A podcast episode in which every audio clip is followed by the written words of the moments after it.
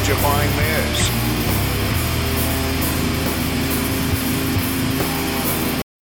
Greg's here. He's the new offensive coordinator of the New England Patriots. Let's yeah. Look who decided to show up and not be on the Lolita Express. Craig. Craig's here. Uh, we've got the A team rolling out tonight. It's the classic four of us. It's Shane, Ryan, Tony, Craig, Craig. We're all here hanging out. Uh, it's wild card weekend. We've made it this far. Uh, regular season's over. We did it. Um, congrats, guys. It was a great year. It's weird, man. It's Oh, really yeah. bizarre to like, like Ryan said it, in like May. Hey, it's gonna be over sooner than you know it. I'm like, oh shit, we really are here.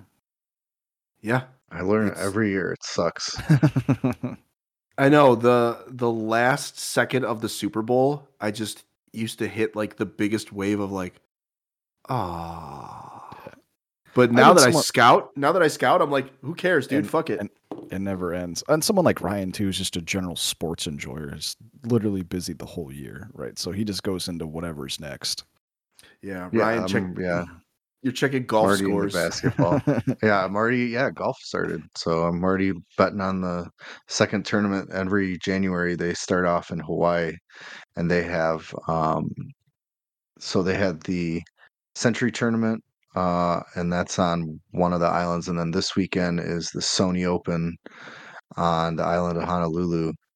And that's that's like the beginning start to the golf season, the PGA tour every year. So um I didn't really do anything on the first tournament because I wanted to see what guys were doing, but I did some FanDuel lineups and uh couple I have a couple bets for guys to win uh this year. There's gonna be some good guys this year. Eric Cole, Taylor Montgomery.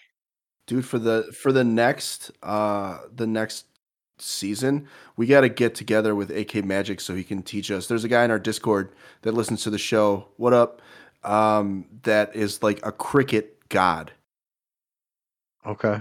Like him and, and another guy Peaky it's in our discord made like hundreds of dollars on the world cup the cricket world cup Damn. we got to get in on that. Um, before we do our guys, I want to point out. So last week and this week have been kind of a, a nightmare in my life. Um, my grandpa, 102, went to the hospital. He was kind of like my father figure growing up, so love him to death. Um, turns out it sounds like he had like a light heart attack and just like chilled for a couple weeks. it's just like Oh, yeah. chilling. Um, and he's back home Oh, now. what- He'll wait. What what was that? Oh, Yeah. never mind. yeah, whatever. I'm watching a western, whatever. And so we're in the hospital, and uh, it was before the Bears Packers game, and the nurse comes in and she's talking to him, and she's like, "Oh, are you into sports?" Because we're like in the hospital that's like you could throw a football and hit the Northwestern football stadium up in Evanston. Yeah. And she's like, "Oh, you guys are football fans. You guys were. I'm assuming you guys are Bears fans because I'm wearing a Bears hoodie. My mom's wearing a Bears hoodie, whatever." And my grandpa's like, "Yeah, you know, they're not very good, but we love them." And he's like, "You know, my grandson's got a football podcast." To the Fucking nurse, and I was like, right on, dude. "Let's go!" so that that was fucking hilarious. Uh, and then I watched the Bears get the shit beat out of them by Green Bay with my family, and it was just hey, the bright the bright side of that though is they nuked everybody but one man. Yeah. Yeah. Ugh. All right. Whatever. Fuck it. You guys you guys got uh Ryan. Yeah, let's do it. You got you got a guy. Start us off. I'm kind of going with New Year's tradition this week. Um, like something I kind of started new for the new year. I'm I'm gonna do another game this week. All right. Okay. All right. So tonight we're gonna talk about the greatest comeback in a playoff game in NFL history. Not the greatest comeback in NFL history because that happened uh, two seasons ago during the regular season when Kirk Cousins came back. I can't. Were they playing the Colts and they came back like thirty nine to thirty six or something like that? We do you were remember down. we we were recording live as that game happened. Do you remember that? That's right. Oh my god, that is right. Yep. Hell yeah, I totally forgot about that. Uh, so this week we're going to talk about the 1992-93 playoffs uh, when the Buffalo Bills overcame a 35 to 3 deficit and beat the Houston Oilers uh, 41 to 38 in overtime. Uh, as I said, that is the biggest playoff comeback in NFL history. So let's see. Before that, there was a game where actually Buffalo was playing the Broncos and came back to a 38 to 38 tie in 1960. That was a 38 to 7 deficit. Okay. But this was a 35 to 3 deficit.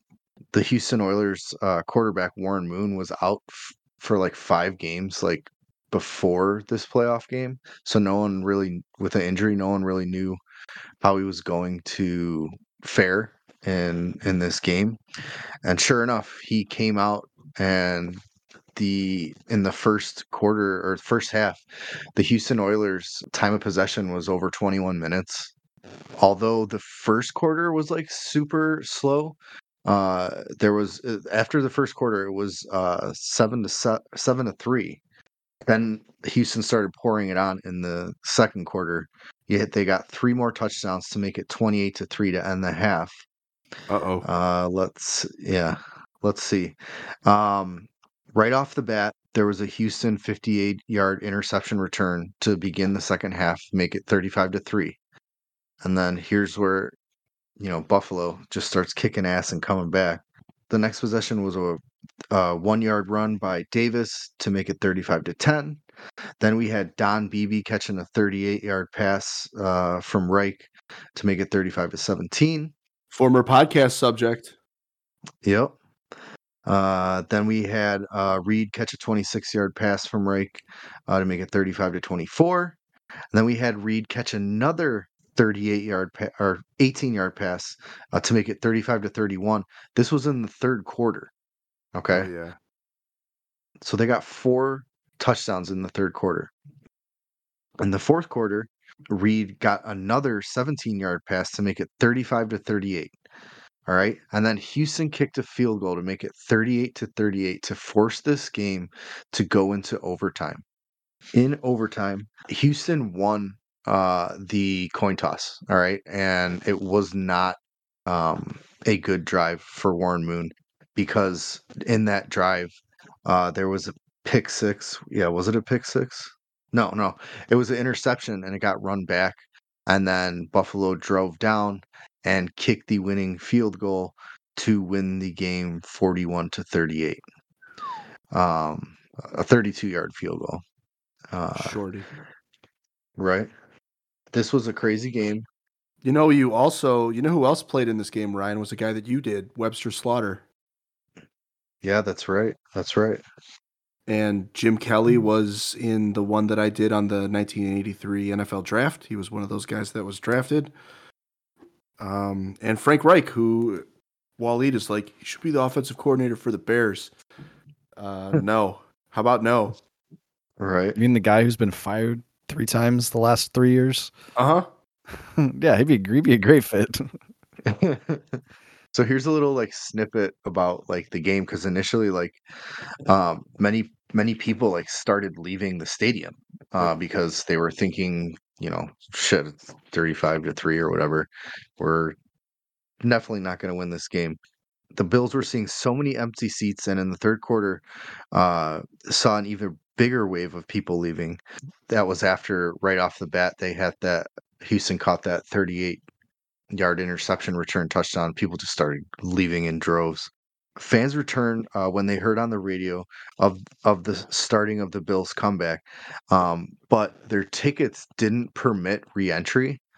Yeah. Um, so basically, this was the early '90s. People just started like jumping the fence and getting back into the game any any any way they could, and it was just this game lives in Buffalo like lore as their like ice bowl as their this is like the game everyone remembers if you're a Buffalo fan. So that is the greatest comeback in NFL postseason history. Uh 35 to 3 deficit. Bills win 41 to 38. Uh and then lose uh the following week uh in the playoffs. 1993. January 1993. there you go. All right. Shane, you want to go next? Yeah. Bring it on. So since we're in playoff time, as well as a big coaching upheaval, I happen to stumble upon a guy who has either played or coached on a majority of the teams that require a new head coach or are in the playoffs this year. So I know Walker said no more white boys 2024, but I got a but I got a white boy who played running back and fullback from 1953 to 1963 and who coached from 1964 to 1996 with Lew Carpenter. Okay. Okay. So yeah. Lew was Lew was born in in Hayti, Missouri, to Verba Glenn and Edna Earl, which all seem to be really really poorly uh, done AI generated names. And Lew was so old that his football league in high school was a six person team. Jesus. So he went to the University of Al- uh, of Arkansas, sorry, and while he was a Razorback, Razorback, he had that old time grit and basically played every single position. He played running back, fullback, wide receiver, tight end, and backup quarterback. So he basically was like the ultimate fantasy football of pure homogenization of Cordarrelle Patterson and Taysom Hill bullshit. Yes. He's Taysom Hill. Yeah. So he managed to letter in uh, basketball and baseball during this time, as well as lettering in football.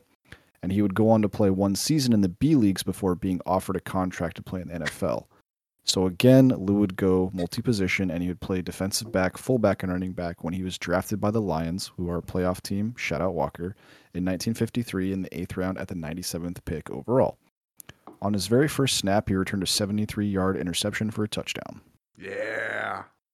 So for the next three seasons, he'd primarily play running back, where he would be on the 1953 World Championship team. And during his three years as a Lion, he would rush for just over a thousand yards, have 450 receiving yards, and a total of 14 touchdowns. So not like great by today's standards, but for kind of a, a journeyman guy, pretty decent. Those are Jamaal Williams numbers. Yes, Right. sir. Hey, dude, shout out the Saints. We'll talk about that Yeah. later. That ruled so hard. so he would end up being drafted in 56 by the Army and return to the NFL where he would be traded to the Browns, another playoff team, and play with his brother Preston Carpenter. Unfortunately for Lew, in 1957, the Browns drafted future GOAT Jim Brown, and he would relegate Lew to just 83 attempts in two, yar- in two years on the team. Ugh. In 59, Lombardi would trade for Carpenter and help the Packers win two world championships. I'm going to keep this pre- this Packers section brief because I don't want to trigger you guys. Oh no, I'm pissed. we can uh, we can we can cut it out and post. That's fair. That's fair. I have we have another 45 minute Shane, Shane segment that's just going to get booted. So on the first play of the game, the Packers would run basically the first time they'd run a bootleg uh, under this new offense, where Lew would be wide open in the end zone, but he would pull a Kansas City receiver ability of dropping the ball in the end zone. Um, the defense would analyze him as a threat for the whole game, but he would end up being used as a decoy the whole a decoy the whole time. So ultimately, he would retire in 1963 with a 10 year a 10 year career with the stats of just over 2,000 rushing yards, 16 touchdowns on 468 carries, along with 87 passes for 700, seven, 87 catches for 782 yards. okay. So Lew on Lew would go on to be an assistant coach basically everywhere. He was an assistant coach on the for the Vikings. He was one of the first coaches for the newly franchised Atlanta Falcons, who need a new coach now. He would also basically ride Lombardi's coattails for the season where he'd go to the then Red the then Redskins, who need a new coach this year. He then jumped to the Cardinals, and during this time period, the Cardinals were based in St. Louis as well. And the Car- the Cardinals in football had the nicknames such as the Football Cardinals, Big Red, Gridbirds, Cardiac Cur- Cardiac Cards, so they wouldn't be confused with the baseball team. He would then bounce to the Houston Oilers, who need a new coach and uh, are in the playoffs based on how you want to slice it based on locality. He would then go back to Green Bay, who are in the playoffs. He would coach for Detroit, who are in the playoffs. He'd coach in Philly, who are in the playoffs and potentially might need a new coach if they lose on Sunday. And then at the end of his career, Lew would go on to coach at Southwest Texas State, Frankfurt Galaxy in the World League of American Football, the Ohio Yeah. Can- the Ohio Cannon of the Regional Football League, San Antonio Matadors of the Spring Football League, and finally the Cincinnati Marshals of the Indoor National Football League in 2005. Yeah. Lew finally retired after 47 years of playing and coaching. In 2010, he passed away and donated his brain to science and determined he- that he had advanced CTE. That's the long tenure of Lew Carpenter. Lew. I wonder they must have called him Sweet Lou at some point, right? Uh, yeah, he, I'm sure he had a bunch of nicknames. Diamond Lou. Diamond Lou. Uh, All right. I got uh I got some I got a fun one today. Um I wanted to point out, I was looking for topics and then I remembered and I thought about something and it struck my mind and, and I looked it up and guess what? Guess what happened on November 5th of last year? You give up? I bet you do. 20, 2023? Yes. Okay. The Hanshin Tigers won the Japanese Cup, thereby breaking the curse of the Colonel. Fuck yeah. What? Oh hell yeah! That's what we talked about earlier. Yeah. Yep. So the curse of the Colonel is fucking dunzo. So shout out to the Tigers. Um, I hope they threw a statue of something else in the fucking water. So, so as I saw that, it got me thinking about cursed teams, cursed seasons. And since one of the other ones, so I did that curse, and then I did the 92 Oilers team, which you just talked about, Ryan, as a cursed franchise Yep. team, cursed season. Um, I'm going to do my bid on a cursed team this week the 1976 Tampa Bay Buccaneers. Ooh, back when they had those cool uniforms. Yeah, the creamsicle ones. Yeah. Yeah. So this was their expansion season. Uh, they were the team with the worst point differential in NFL history. Still to this day. I think I covered their coach at that time at one point. Uh huh. We're gonna we're gonna talk about some coach quotes real quick. We're, we'll end with some coach quotes. Um, their their season, their final point differential was minus two hundred seventy six Ew.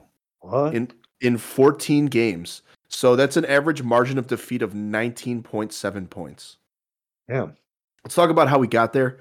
When the Bucs joined the league, they had an expansion draft alongside the other new team, the Seattle Seahawks, who also joined this year. Each team selected 39 players from other teams, and all of those teams for the expansion draft were allowed to protect 29 of their 40 players. Okay. Uh, you could probably guess that the 11 players that each team let them choose from were not their best. So each of these teams sucked. The Buccaneers didn't win a game, and the Seahawks went 2 and 12. So after this, the league Damn. made it a, a lot easier for competitive, like, uh, expansion teams that they made it a point. It was so bad. Hmm. All right. So Shane brought this up, but yeah, John McKay is a coaching legend from his time at USC. He was actually considered the inventor of the I formation. Uh, he was the coach. Yeah, he was the coach of the Bucs. Um, so here's the thing about McKay that you may already know. He's a fucking jokester. He was really dismissive of that sense of like respect that the league the league gave itself, and he would just be like, "Look, it's football." He had this quote: "You draw X's and O's on a blackboard, and that's not so difficult. I can even do it with my left hand." So people think that part of the ass whippings that they got were from coaches and players who felt slighted by the high paid dude who came up from college and was just talking shit on their whole spot. And and the other teams showed it too. Like Denver ran a reverse on them while up 48 to 13. The Patriot the Patriots were up by 10 and called a timeout with like a minute left in the fourth quarter so that their quarterback could uh, rush in a touchdown um, to set the NFL record for quarterback rushing touchdowns on a season. Uh, they they they so people were running up the score on these guys on purpose. Um, they had drafted future Hall of Famer Lee Roy Selmon with the first pick in the draft, but like literally everyone else on that team were fucking bums. And so you mix that with the old guys that they got in the expansion draft, and it was just disaster. Their quarterback was actually future college coaching legend Steve Spurrier, but uh, he's famous as a coach because he was a bad quarterback. They could not find the field uh, before their first game in Houston. They got lost walking through the uh, stadium. They were shut out the first two weeks of the season. They didn't score a single point until the first quarter of week three. They did not score a touchdown until the fourth quarter of week four, and that was a defensive score. Wow. The offensive coordinator resigned after week five. Excellent. Their first touchdown pass was thrown by a running back. Oh my god. Um, and it was against the Seahawks. They had like a expansion team game, and I thought, I thought you were gonna say back in like '76 that it was against the rules for like a running back to throw. um, so like it's so funny though because it looked like one of those like Derrick Henry slash Tim Tebow touchdown passes. He's just a handoff up the middle, and he as he's Yeah. getting tackled, he just sees a dude like a tight end just standing there and no one's around, and he like two arms shoves it towards the guy, and he caught it, and that's the first passing touchdown in Tampa Bay Buccaneers franchise history. So they so they scored granny style. Yes. And so that actually that expansion bowl game combined for 310 penalty yards. Oh my God. Damn. That is the most in the history of the league since the AFL NFL merger in 1970. 310 yards, that's the record. Damn. In a tie game against Denver, uh, linebacker Cal Peterson intercepted a pass and had nothing but space in front of him. The easy pick six actually results in Peterson suffering a career ending non contact knee injury on the return. Oh Just- no. Just that kind of fucking team. Um, the Jets scored 169 points in that season, but they scored 34 of those against the Bucs. Oh wow. Okay, so I got a record for you. I know this is this is for Ryan because Ryan loves two things: NFL records and gambling. That's right. Um, the spread in their Week 13 game against Pittsburgh was minus 24. Oh my god. uh, In Pittsburgh an NFL game, that's like college shit. Pittsburgh won 42 to nothing, so they covered. Oh my god. Um, of course they did. So this was the highest point spread in a game in NFL history until the 2013 Broncos were favored by 28 points against the Jacksonville Jaguars. However, Oh, since Pittsburgh covered and Denver didn't, this is the biggest point spread ever covered in NFL history. damn. Yep. Only five players started all 14 games for the team that season. When injuries hit the linebacking core particularly hard, they signed a former USC linebacker off the street. And since he didn't know the playbook, they were like, just go in there and blitz on every play. Um, the next year, the team went 2 and 12, which seems better, but they lost their first 12, which means that Tampa Bay lost their first 26 games as an NFL franchise. oh my god. In their second season, the defense scored three touchdowns that year, which is the same amount of passing touchdowns they had as a team. Free? Um, yes. The it? in, in the second season, the offense scored seven total touchdowns in 14 games. what? And and they lost 30 fumbles, and the team combined had 30 passes intercepted. What the hell? I know.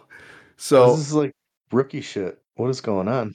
Right. So uh, we're gonna end with some quotes from Coach John McKay. Some of these will be repeats because we've covered him before because he's just too good to not talk about. He's one of the funniest motherfuckers I've ever heard. Um, so he heard about kicker Pete Rejecki's nervousness at playing in front of McKay, and he said, "quote That's unfortunate, as I plan on attending all the games." At a post-game press conference, he told the media, "You guys don't know the difference between a football and a bunch of bananas." Sometime between that week and the next week, some reporters thought it was funny to leave some bananas on his front doorstep. And so at the next press conference, he said, You guys don't know the difference between a football and a Mercedes Benz. Very like like take my wife boomer humor. But yeah, yeah. it's That's not good. offensive. You know what I mean? It's not Right. like uh, I'm razzing the group. It's like, yeah, just a smart ass. Um, uh, someone commented that Steve Spurrier throws one of every three of his passes directly into the ground. He said, "That's okay. We'll just get shorter receivers." um, he said, "We've determined we can't win at home and we can't win on the road. So what we need is a neutral site. Uh, we can't stop a pass or a run. Otherwise, we're in great shape." Well, we didn't block, but we made up for it by not tackling, which was wonderful.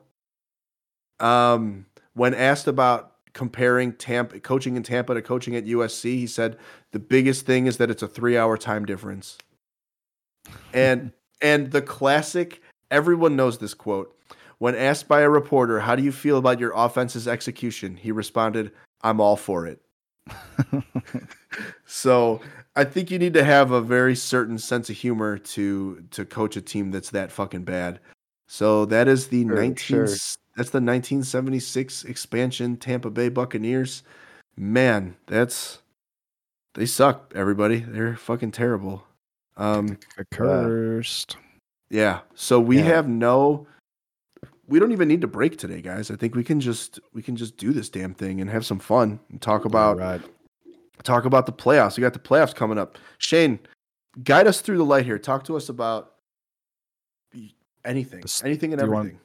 I'll just list the games and we can kind of freeform this. Let's do it. So so tomorrow we have the Browns versus the Texans, as well as the Dolphins versus the Chiefs, and basically what's going to be every single person in that stadium getting frostbite. And then Sunday we have the Steelers versus Bills, which is also going to be a weather game. Then the, as well on Sunday we have Packers versus Cowboys, Rams versus Lions, and Mondays we're gonna or Monday we're gonna have the shit show of the Eagles versus the Bucs. Okay. So I don't know where we want to start Okay. uh, how vibes we're feeling. I'm excited. I think some of these games are going to be sick. I'm really excited for the Rams versus Lions game. I can't pick a team for that one. I I feel like every time I talk to myself about who I think I'm going to win, I talk myself out of it. So What? Well, so is that just- well, is that your game of the week? I think so. Yeah, because I I mean theoretically, like it should be a shootout, right? Like the Lions Yeah. have a really bad secondary, and Matt Stafford likes to sling that motherfucker. Right? Yep. I feel and like then- that's that's my game of the week too. and Detroit has a really good run defense. And if they can't, if the Rams can't establish the run, it's it's just going to be interesting. Which teams are actually like the way they looked at the end of the season, and which teams do we think are going to revert back? Like, is there a chance Philadelphia just pops back and is like, oh no, wait, you know what? We were just kind of relaxing. We're good again. if they had a healthy AJ Brown and a healthy Jalen Hurts, I'd say potentially, but Hurts was not at practice for a couple days. Or not yeah, Hurts practice, but a glove and he hasn't thrown a football for like a week. And then AJ Brown was like not at practice. So Right. Baker's power comes from doubt. So I think we have to manifest the Eagles win just so we can see the funniest shit ever of Nick Sirianni getting fired. That would be awesome. I I honestly am believing the the other narrative where I think, uh, like you said, I, I'm taking Tampa to win this week. I think it's gonna be a close game, and uh, I think the way Baker looked last week when he got you know chest or it was like a rib and a was it shoulder or maybe no ankle injury. I think he sh- and he's gonna have that extra day of rest because he doesn't play till Monday. I think he's going to do really good. And I just feel like the narrative is like everyone thought that Tampa wouldn't do shit this year, and Baker's are going to come out and prove them wrong and get to the next round of the playoffs. Especially And- for a team that everybody bet making on the Super Bowl. Yeah. Right. Yep. Baker Yep. Mayfield's gonna be on his Tom Brady arc, dude. The game that the Or game Eli that, Manning, sorry. the game that blows my mind, the game that I almost don't want to happen because I don't know. Like, look, I'm, I'm a CJ Stroud guy. I love CJ Stroud. I don't think I don't think Houston wins. No. I think that defense is way too strong and that offensive line is so mediocre that that pass rush is just going to crush him. Even though he he is mobile and he can move, I think that team is just not at that point yet. Like they they deserve all the flowers in the world for getting shit on and us thinking that was a, a death landing spot for CJ Stroud to make the playoffs, right? Like that's to turn it around of having two first round picks and be like, "Hey, we're a strong contender because if they played the Chiefs, I think they could beat the Chiefs. Yeah. Oh yeah. I think the Browns. I think there's a chance the Browns win two playoff games this year. I think it's I think it's AFC North showdown in the finals. Yeah. Oh, way- Browns Ravens. Yeah. Damn. Sick rivalry. Uh that I I think that the way Flacco has looked like what was it week 17, right? When Njoku just had like, you know, a thousand yards. Um I He think that decimated the Jets defense. yeah, I against yeah, against Sauce. That that connection is gonna happen again. One of my top five bets of the week is Njoku's over on yards. It's only at what where did I get it at? 50, it's 56 and a half. Yeah, that seems like nothing. That's two Yeah. catches for him. Um, Well, Uh, Houston Houston can get beat by tight ends. They have been beat by tight ends. yeah, and he's Sure. his number one target. So I mean, I don't know. We don't know the health of Amari Cooper, but I, th- Joe Flacco doesn't need to do much. But he Yeah. can, you know, yeah, and that's, that's, the thing. Yeah, So that's the game that I don't want to watch because it's going to I break my heart. and I think the Yeah. football gods are cruel enough to give Deshaun Watson a Super Bowl ring, like backhandedly, right? Of like he didn't actually do it, but it's on his fucking Wikipedia page because the football gods Sure. are cruel. Um, Uh-huh. The game, the game I don't want to watch is the Green Bay Packers versus the Cowboys because It's gonna be a As- blowout. as much as we expect the Cowboys to just steamroll that team, Mike McCarthy bullshit happens in the playoffs, and I don't know. I'm I'm a tangential, based on association, Bears fan, so I know like Yeah. the the ugly shit's gonna happen, right? I Yeah, I think everything, everything weird happens in the playoffs, and the Cowboys are definitely cursed in the playoffs. I think that Sorry, that no, I think that game has a chance to be. I don't know. Like I, I did a, a bet on every game for for the website, and I actually like the line is at seven even, and I actually took it down to six and a half because I think this game ends up, you know, uh 28-21. Yeah. Um, Okay. but I also think it's a game that ends up 28-21 because Dallas has been up for 28 to 4 28 to 14 for two quarters and Green Bay scores one closer to the end cuz Yeah, like, you're you're right left. there is some Mike McCarthy shit going on and that's the same reason why I took Pittsburgh to cover nine and a half against Buffalo because Josh Allen is gonna himbo Josh Allen like he's gonna do the stupid thing that's what It's he gonna be him against him against himself in that game. Yeah, I I like the run game in that game because it's gonna be cold, and uh, I even like Harris's line, and I like James Cook. I think James Cook for sure because he's gonna get a bunch of carries, and if they if they go up by two three touchdowns, then it's just even better for him. Uh, Harris's narrative is is only I think 56 and a half or maybe 60. James Cook is at 66 and a half. He'll get that. But I even like Harris, just the way he looked the last the last uh, few weeks where he's definitely taken over the lead back role in that game. They're going to rely on him. I know Buffalo's defense is, you know, top 10 against the run in the league, but that's that's their main weapon and we know it's coach Tomlin. He's going to try and I run just the ball. I feel that game is going to be the lowest point scoring game. I think it's going to be like 14 to 6. Okay. I you know what? Do we do we even know is all this weather we're getting in Chicago is that pushing east to Buffalo? Like are they gonna no get I think it's on- going north They had I mean they showed the stadium of like the amount of snow they had. I don't know and they talk about the wind chill factor. It's definitely not going to be like the Kansas City Miami game where it's just No. going to it's just going to be a running game.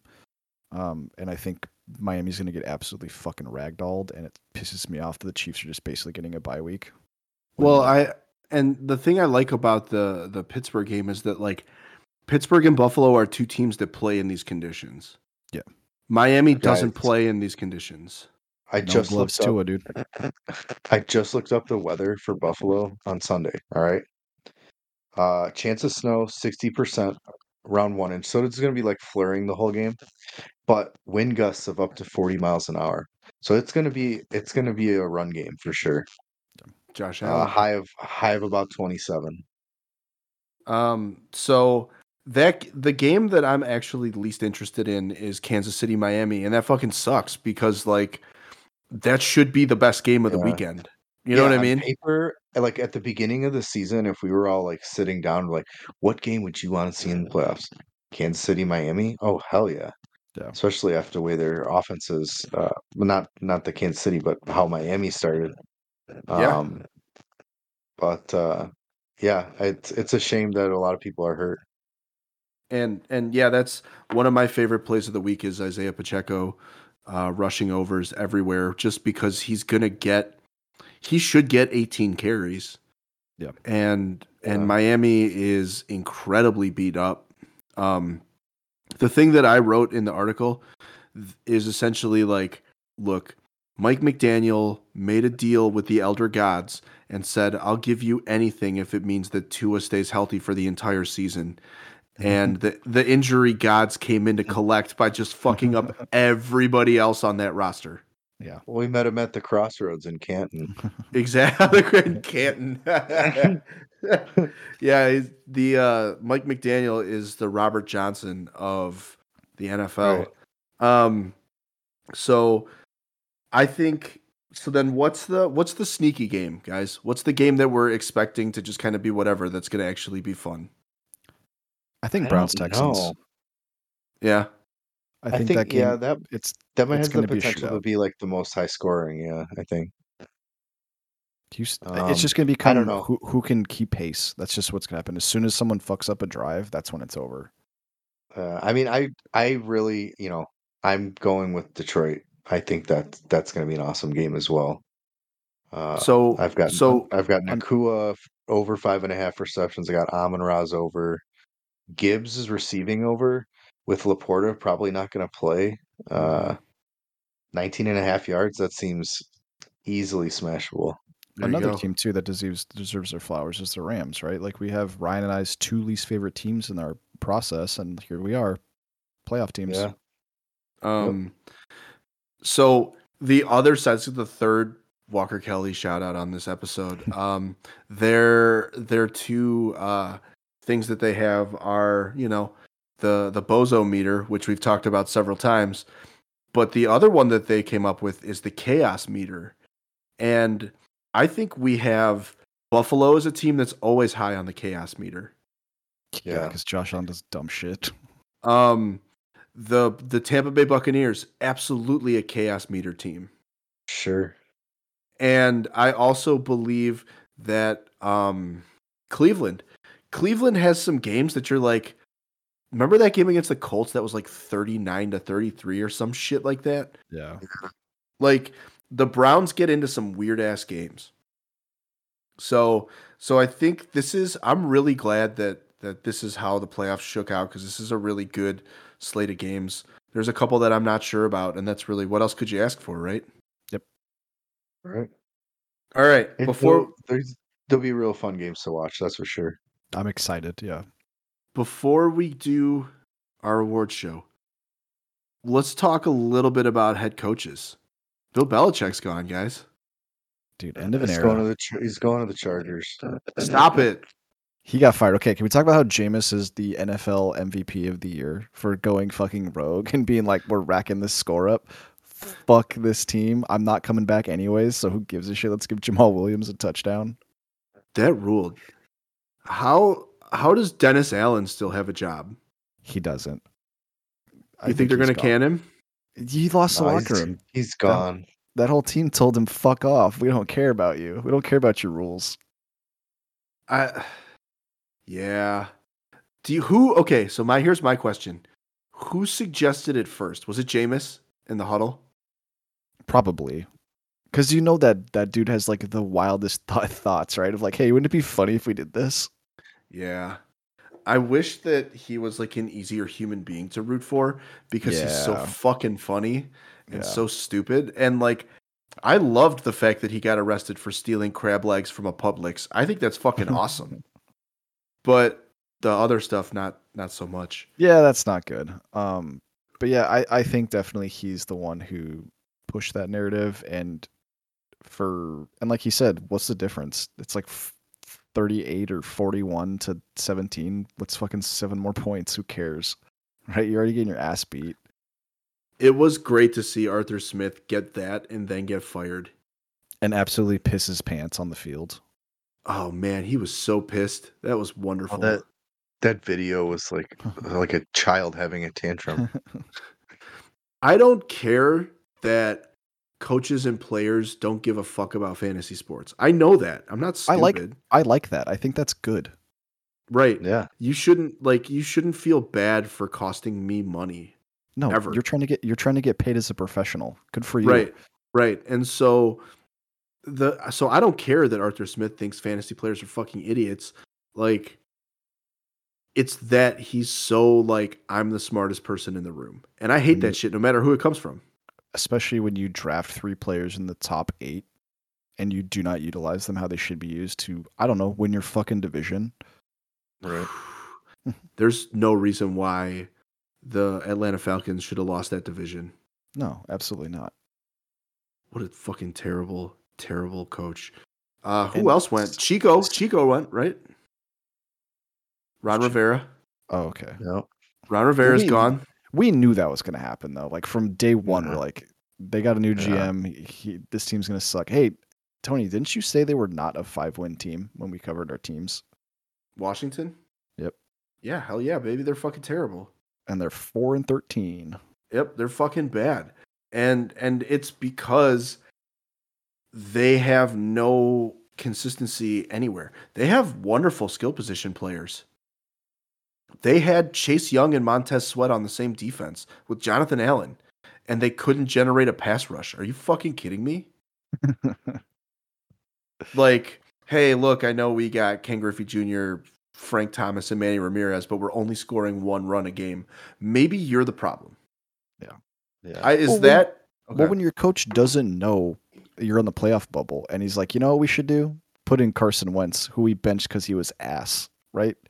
Taylor Heinicke ain't shit, but like at least the dude gives you a chance. Where Carson Wentz gave them no chance, or that should have been the first indication to be like, this guy doesn't know shit.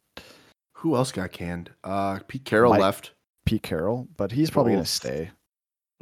Both He'll- uh, Bears off coordinators. They like nuked that whole department. Yeah, I I'm surprised. They, surprised they kept Eberflus. I'm not convinced of anything anymore. And my hmm. official stance as a Bears fan is if they keep Justin Fields, I'll be like, hell yeah, that means that you're getting a bunch of cool picks to build around Justin Fields. And if they draft Caleb Williams, I'll be like, hell yeah, this guy might be really fucking good. Like at this point, I just want to see my team like leave the the trenches of mediocrity and like be cool and fun. I don't care how we get there. Do you want something? You you just don't want to be the punchline, right? Where Yeah. um, I feel like Chargers are like that. We're just going to be the last in the conference again next year um, because I don't know what the Raiders are doing. I know the team is basically saying like, "Hey, we're just going to fucking strike if you guys don't hire our current Pier- or Pierce as our head coach." Yeah. Um, even if he's a transitionary guy, I think to build that culture back up and like get fans back in the stadium to make people care is kind of more important than like actually winning. Even though Casey's like falling apart, like I don't know. I, I think it's it's better for morale, right? You think? Yeah. You think Bel? You think Belichick could go to Vegas? I I think it's too warm.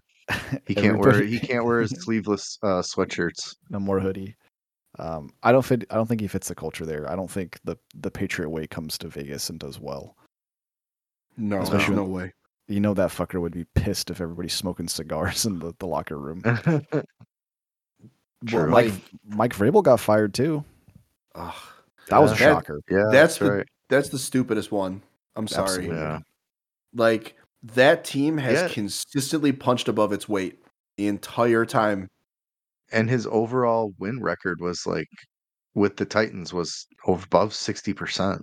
Mhm. Like, and that that that shocked me as well. Uh, I did not see that. It's like, hey, you had you know one really bad season, and then you know with literally and then- nobody. you know what I mean? They, their team Yeah, was so right. barren, and they're like they still upset teams, and they six and eleven. That's not bad, right? No, Well, with a team that depleted. Right. And it could I would- also just be that they want a complete overhaul because they probably Yeah. know Derrick Henry's not going to be there.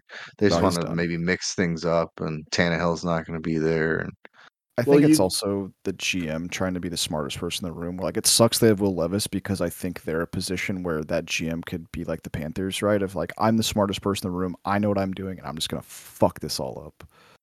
I Yeah. I think the the fortunately for Tennessee, which is wrapped within a larger context of unfortunately your owner's an idiot, but fortunately for Tennessee, when you bring guys in, you sit them down, you shake hands, you look them in the eye, and you say, "How do you make Will Levis a great quarterback?" That's it. That's the whole interview. Like talk for 45 minutes, tell me everything you're going to do to make Will Levis a I don't know, top 15 NFL quarterback. And- Draft Yeah, an. O line.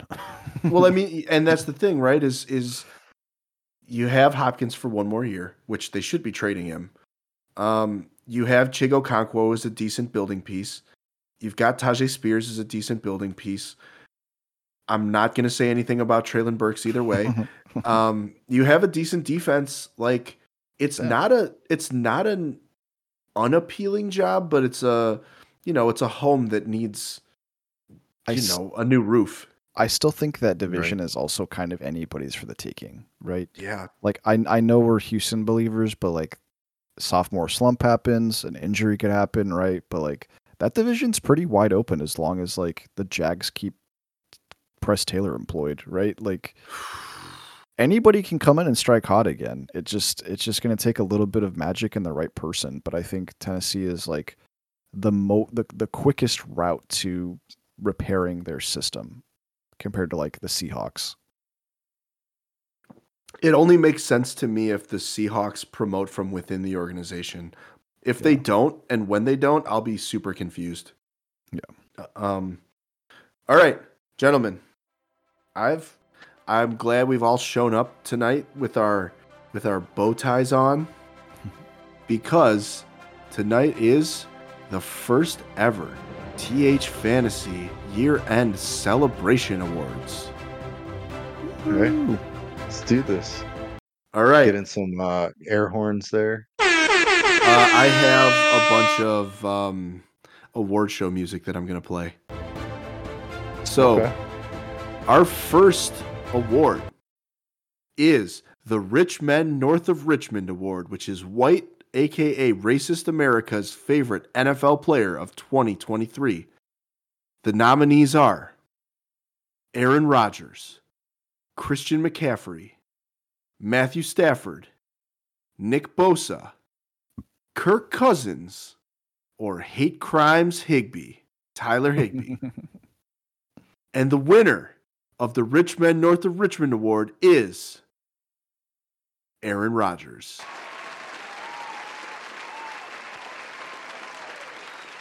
That one felt Oh, chalk. wow. Yeah, that was pretty chalky with 55% of the vote, Aaron Rodgers. Dominant. All right. Next up, the 2022 James Robinson Award, aka the worst waiver wire pickup of the season award. the nominees are Darrell Henderson, Alec Pierce, Jaleel McLaughlin, Emari Demercado, Josh Kelley, and Jake Bobo. And the winner of the 2022 James Robinson Award is Emari Demercado. Yeah, that was uh. that was a full trap, straight up. That was I feel bad for that guy because he did not want the smoke. No, The smoke was put upon him. Yeah, that was that was trying to make James Conner happen again, and he's like, "Hey, I'm just trying to get paid." Right. Um, let's see. So that was 50%. Emari Demercado got 50% of the vote. The other two highest vote getters were Jaleel McLaughlin and Darrell Henderson. This next one was actually one of our tightest races. It is the Ryan, the first annual Ryan Edgecombe Honorary Shut It Down Award. So this There award is given to the player who is most likely to run a bar that will be on bar rescue after they retire from the league. This one's about goes out to John Taffer. Oh yeah. Who's who insists that his show is not scripted in any way whatsoever, even though everyone who's um, been on it is like, yeah, this shit's the- scripted as hell. The winner of this award also wins a year subscription to uh, Partender. Uh, so you know, yeah, the app service for POS sale or whatever. yep. All right, keeps all right. track of your liquor. Here we go. The nominees are Tyreek Hill, Sam Howell, either St. Brown wide receiver, Josh Allen, Micah Parsons, Taylor Heinicke, or Robert Tonyan. Waleed clearly ro- used the write in option. And the winner of the Shut It Down Award is everyone's favorite himbo, Josh Allen. Wow. Uh, Robert Tonyan was me. I wrote that one in. That was you? yeah. I was gonna say that shit. He might be on the air in the next couple seasons at this rate. Good God. Yeah. Yep. Uh, who was second? Sam Howell was second with twenty five percent. He's gonna be So- working at a fucking Buffalo Wild Wings like next year. Yep. Uh huh. All right. Our next award is the IK Enemkpali Award, who is the current NFL player most likely to punch out his starting quarterback in 2024. If you'll recall, uh, this is named after the guy that punched Geno Smith in the face and broke his jaw. So fun stuff. That's right. The nominees are George Pickens, Stefon Diggs, AJ Brown, or any current Seattle Seahawk. Hmm. And the winner is it's George Pickens. Come on. Yep. Come on. And what's funny about that is Diontae was the one who was rumored to punch Kenny Pickett in the face. Yep. And I it's George Pickens, like during the draft process, I said he was the wide receiver most likely to punch Marshon Lattimore in the face. so it's it could still it could go either way. Yeah. All right. The next award is the Wahlberg Award because if he was on those planes, it wouldn't have gone down the way it did. The nominees are Aaron Donald, Khalil Mack, Derrick Henry, Zach Charbonnet, and Aaron Rodgers. Aaron Rodgers is going to cough on someone. Um, and the winner is Derrick Henry. Derrick Henry is the one most likely, according to our esteemed voters, to have bulldozed through that door and prevented 9 11 from happening. I think people misinterpreted that.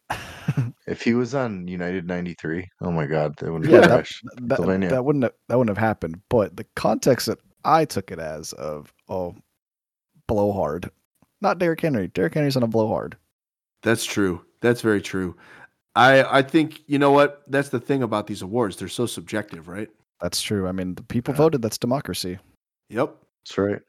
All right, we've got three more awards here. The next award is called the My Dad Founded FedEx Award, which is the most effective goal line player of the year. The nominees are Bijan Robinson, Kyle Pitts, Drake London, hmm. and Jonnu Smith. And the winner for the most effective goal line player of the year is Jonnu Smith with 75% of the votes.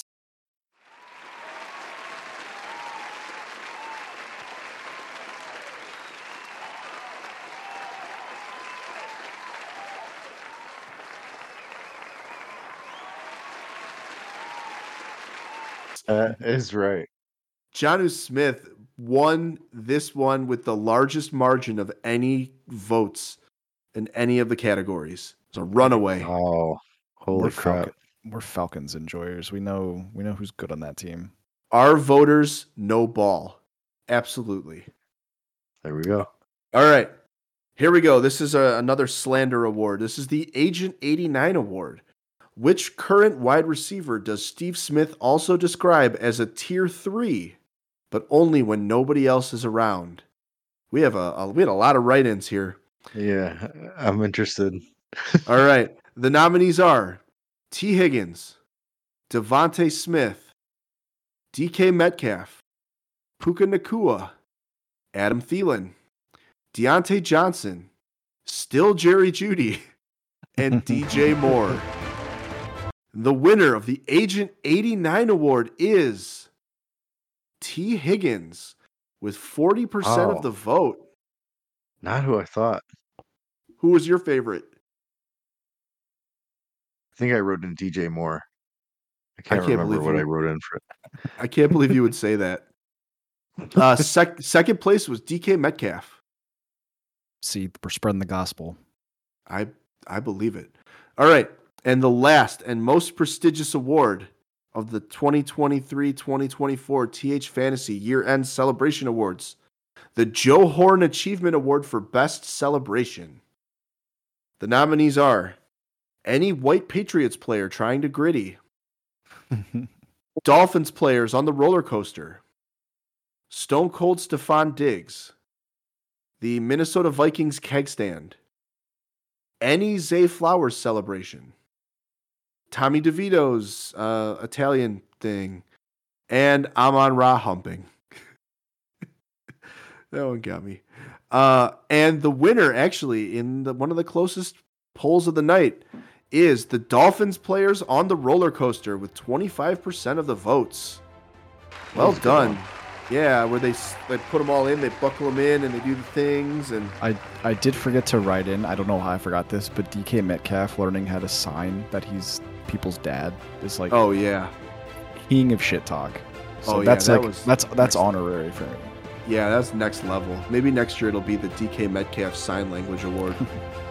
um, all right, so thank you guys. Now let's let's go celebrate. But before we do, Ryan, why don't we take a trip? Guys, we're going to Great White North again. Yes. All right. We're going to the capital of Canada. All right, guys. We're going to Ottawa, Toronto, Canada. Sorry, Ontario, Canada. Not Toronto. Hey, you have to you have to fly into Toronto to get to Ottawa. So I'm I'm not from the country. I just live less than 500 miles from there. So I mean, all right. So capital city. Uh, it is surprisingly not the largest city in terms of population, but they do have over a million residents. I think it's like the third or the fourth, uh, something like that. It is actually the seventh coldest capital city in the world, and some of those are pretty far, pretty far north. Um, also, there's one in like Mongolia, the capital of Mongolia. It's pretty cold.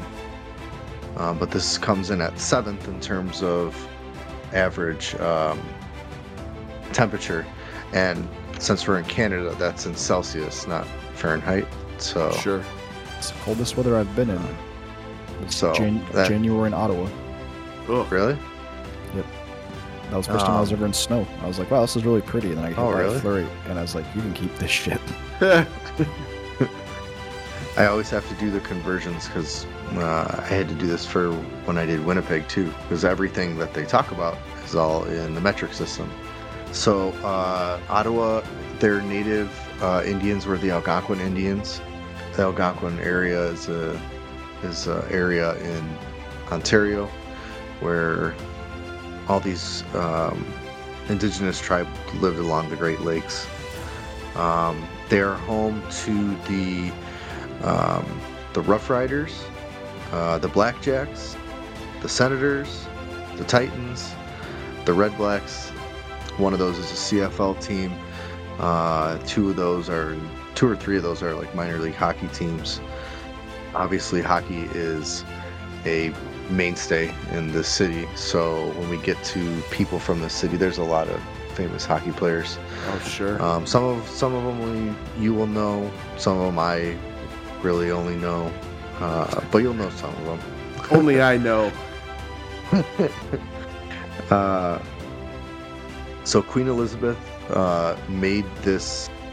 Sorry, Queen Victoria uh, chose Ottawa as the capital in 1857. It was it was actually gonna there was it was like close up between Toronto and uh, Quebec City, but she chose Ottawa because uh, it was a little further distance back from the U.S. border in case of conflict. God Okay. forbid America invades Canada. You know, Yeah, they felt sure. that Tor- they felt that Amer- um, Toronto was too close to America, so they wanted it set back a little bit further and put it on the Ottawa River, and that that's how. I mean, Ottawa's been there since the 1700s. It was a huge fur and um, hunting area, uh, big fur trade area, though. That's basically how it got started. Um, did you guys know? All right, they have the largest tulip festival in the world. All right, and you want to know why? You want to know why? Because you know what the Netherlands is known for? Their tulips. Um, the Dutch have uh, a interesting tulip festival over there, and one of their princesses, uh, in 1943, uh, they had to flee German occupation and came to Canada, and so the heirs, the current king and queen from Netherlands, were in Ottawa, but they were ready to give birth to this princess and in dutch culture you have to be born on that land in order to be made uh, a princess. So ottawa and canada came up with an area it was like i don't know 100 square foot area somewhere in the town where these people were like living and it became sovereign dutch territory. So when this child was born outside of the country, she could still become princess, uh, or sorry, queen later on in life. Okay. It was kind of cool little story I found. Ottawa is a huge like, uh, they're they're very smart. It has like it's got the largest population of scientists, engineers, and PhDs in all of Canada. 46 percent of um, the population has a college degree. That's Wow. like crazy. Yeah, just a, a bachelor's at least. Um, uh, in 1980, the first meningitis vaccine was developed uh, by Dr. Henry Jennings uh, in this city. So, thanks, he got rid of the kissing disease. Uh, Tom Cruise actually lived in Ottawa in fourth and fifth grade with his family. It's like another. I the more and more I look up these cities, Tom Cruise like has lived in all of these cities like at least like a year or like three years. Like at some point in his life, he I don't know what his family did, but his, they were traveling all around the United States. I guess Ottawa now. The city of Ottawa actually has a tie to the Titanic. Did you know this? no. um, the Chateau Laurier Hotel in Ottawa was being built uh, in 1912. And it was, uh, well, being built before that, but it was, was scheduled to be finished in middle, uh, like June of 19, or May, June 1912. But um, it actually opened 12 days after the Titanic sank, which was in April. Damn. The president of the hotel, Melville Hays, was on the Titanic when it sank 12 days before his hotel was scheduled to be open. So he's said to actually haunt that hotel. I don't get how that works because in my ghost folklore language, it's mostly spirits inhabit places where they die. Um, but I guess the connection to this hotel, people have said to seeing him and stuff like that. Just a little Ottawa ghost history for you. there you go. Uh, the first Bitcoin ATM was invented in Ottawa. Did you guys know that? no. Uh, yeah. My apes. Um, Hey, you can't have an NFT profile on Twitter anymore. My apes are gone. um, in 1982, Queen Elizabeth signed the Constitution Act, and that made Canada fully independent from England. So, yay for Canada. Uh, that's like their Independence Day. Shout out. Um, the last little thing I want to say uh, about um, Ottawa is they have this wonderful, delicious pastry pastry that I found, and I I want to try one one day. I think the only you probably could get them in other parts of Canada, but it's like famous like in Ottawa.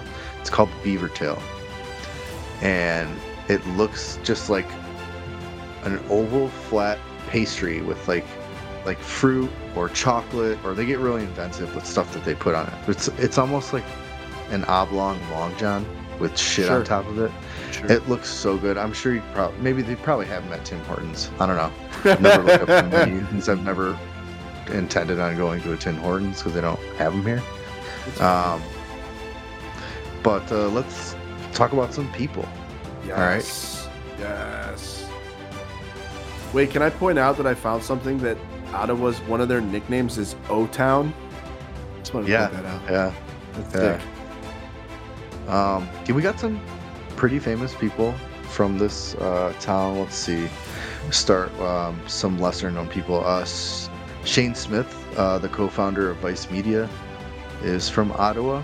Did you guys ever see the videos on YouTube of the time Shane Smith smuggled a camera into North Korea? I think so. Yeah. No, I It's really think I good. saw It's really Ryan. It's worth watching for sure. really. Mm-hmm. Yeah, they're all on YouTube. yeah. Um. All right, let's start. Let's go some hockey players. We got Cody Cece, um, Eric Eric Grumbinson. Yeah, Grumbinson. I said it. It sounds made up, but it's It it's a great name. all hockey players are made Uh, up. Yep. Randy Roby, Randy Robitaille.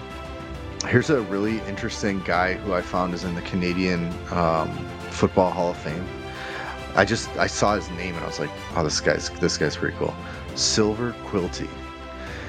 He was like in the in the early days of like the 20s and 30s of the CFL. Um, cool. but made it in the Hall of Fame. Let's see. Tom Green, famous comedian. Yeah. Everybody go watch Um, Freddy Got Fingered. Yeah. There was a time when he was the funniest dude in America. He was the guy. Yeah. That's true. That's true. Well, that was like the late '90s, right? When he Yeah. had the Tom Green show. Nothing says like the economy's fine and no one's worried about anything than the fact that Tom Green was the funniest guy in America. They're right. Uh, let's see. Uh, Sandra O oh from Grey's, Anat- Grey's Anatomy from Ottawa. Donal Logue, um, famous Yeah. actor from let's see, Sons of Anarchy, Grounded for Life. Grounded for life, bro. Um, he, I think he wasn't. He wasn't even one of like one of the Lord of the Rings movies too. I don't remember. Everyone's Grounded for Life. those. Grounded for life, so fucking underrated. Underrated. Hey, he was in Blade too. So Oh yeah, Okay. he was in Blade. Yeah. Uh, let's see. Um, someone who's uh, does almost nothing for a living. Um, we've got Dan Kanter, the lead guitarist for Justin Bieber. Good for him. Get paid. There's a lot of guitar licks in those songs, you know. Oh yeah. Bill Cowley, the NHL Hall of Fame scoring champion from 1941. Hell yeah. Hell yeah. We've got Sarah Chalk, actress from oh, she's the she's the um blonde chick from Scrubs. Oh, okay, sure, sure. Yep. Uh, Elisha Cuthbert, actress, uh, also married to like hockey hockey player. Um, Alanis Morissette is Nice. from Ottawa. Yeah. Dude, Born Jagged Little. Pill, Jagged Little Pill is an incredible record. Yeah. Like, Great. Great first record. oh, hang on, I want to see how many. There were six fucking singles off that album. Oh yeah. dude, she I'm was go- the Tom Green of alternative music. I'm I'm gonna I'm gonna I'm just gonna list the singles real quick because you're gonna know all of them. You ought to know, obviously, written Yeah. about the dude from uh, Full House. Dave Coulier. Yep, remember you learn classic. Um, Yep. Hand in my pocket, another banger. Oh god. Yep. Ironic was on that record, Oh god. and so was Head Over Feet. Remember Head Over Feet? Yep. Yep. And and the last single was All I Really Want. Yeah, yeah. Yep. The the first single was released July 6th, 95, and the last single was released November 25th, 96. So she had a year and a half of just bangers. Right. Um Yeah, oh my god. They You know I just that, saw? right? You ought to know Flea from the Red Hot Chili Peppers plays bass on that. Makes sense. He plays like celebrity guest bass on a lot of people's albums. And Dave Navarro played guitar. Of course he did. Yeah, I should have figured that. uh, remember when he was in the Chili Peppers for like one album, Yes. and then they kicked him out. Even the Chili Peppers couldn't handle him. Yeah, no shit, right? Uh, Jay Baruchel, uh, actor, you know, one of the guys that um, was friends with Seth Rogen and stuff like that. He's in uh, my end? favorite character. Yeah, this Yep. is the end. My favorite character that he plays is from Goon when he plays, you know, Stifler's best friend, and he's Yeah. playing that radio show. 69! Yeah, right. uh, let's see. Uh, really famous comedian Norm Macdonald yeah. uh, passed passed away in the last few years. Uh, great comedian. Um, but uh, let's see. and me and Tony's world, maybe the post the most important person from Ottawa, the um, f- former lead singer of GWAR, who died in 2014 of a heroin overdose. Uh, Dave Brook. Dave, Dave Rocky. Brock. Dave Rocky. Yeah. Um, one time I worked for GWAR two times, and they were awesome. I've told stories about that before. Um, the first time I worked for them, you have to like load all their shit up, and they have huge costumes. And he had like a baby, like a you know a fucking plastic baby doll that had just like giant vagina dentata, and I was like, Yeah. Hey man, where do you want me to like where do you want me to put this? You know, like what road case or whatever.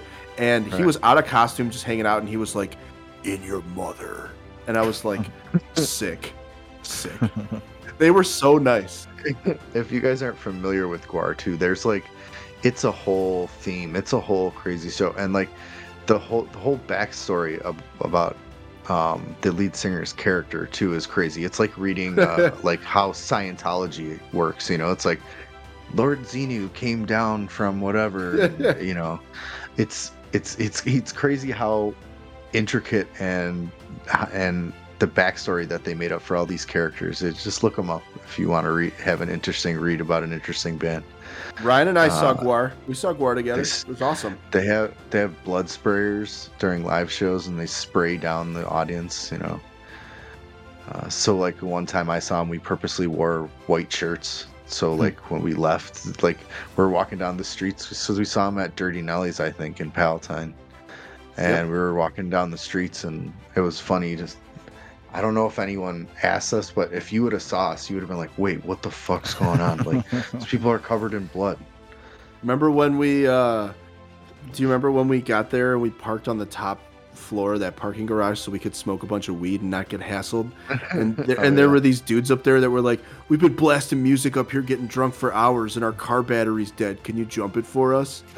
and Jason jumped it, and they gave us like a thirty rack of beer. Oh yeah, that's right. That was fucking awesome. Hell yeah, Dave Brockie, rest in peace, man. Yeah, but that's uh capital of Canada, Ottawa. You you know I got one. I got one for you. Oh, Uh, there's one a of lot of people I left out. Yeah, one of the goats, uh, Margaret Atwood, one of the best uh, writers of all time. Period. Um, Handmaid's Tale is obviously the most popular, but Oryx and Crake is wonderful. Uh, Blind Assassin was weird but good, and um, I didn't read Cat's Eye, but I wanted to point out. So last year I taught um, a class called Monsters and Madness, and so we did Gothic lit, and then we did you know Edgar Allan Poe, whatever, and then we did like Southern Gothic, which is all focused on like the Southern U.S. And I found another genre from Margaret Atwood called Southern Ontario Gothic. and it's its own type of Gothic lit, but it all takes place in fucking Canada. It's crazy. really. Um, yeah, some of it's really fucking weird, and I mean it's good, it's good writing, but obviously if you're a famous writer, you're not gonna write awful. People are gonna know because you're you're good at what you do. But yeah, Southern Ontario Gothic was a trip. Reading a book about whatever, I'm, you don't care.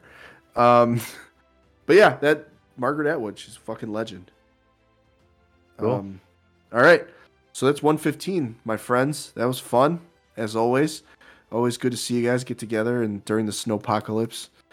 Um, yeah, so one last thing before we go. Who has the biggest game of the weekend? Like, say we were playing fantasy. Who's the guy that has the best day? specific player. Damn, that's a tough on the spot question. Uh, Uh-huh. Shit. All right, I'll be bold and I'll go with a- a tight end, and I think I'm gonna go with I'm gonna go with Njoku. Two touchdowns and 150 yards. Let's Okay. repeat that Week 17 mm. performance. Sure. Shane? I don't think it's as much, but I think it's Puka. I think he's gonna go for over 101 touchdown. Okay. I am going to go with CeeDee Lamb. That was my next guess. Yep, pretty pretty easy call. All right, guys. Well, enjoy the enjoy the games, and by the time we see you guys next week, there'll be like half the amount of teams still playing. Woohoo! Yeah. All right, everyone. Good night. Don't get fired. Goodbye. Good football.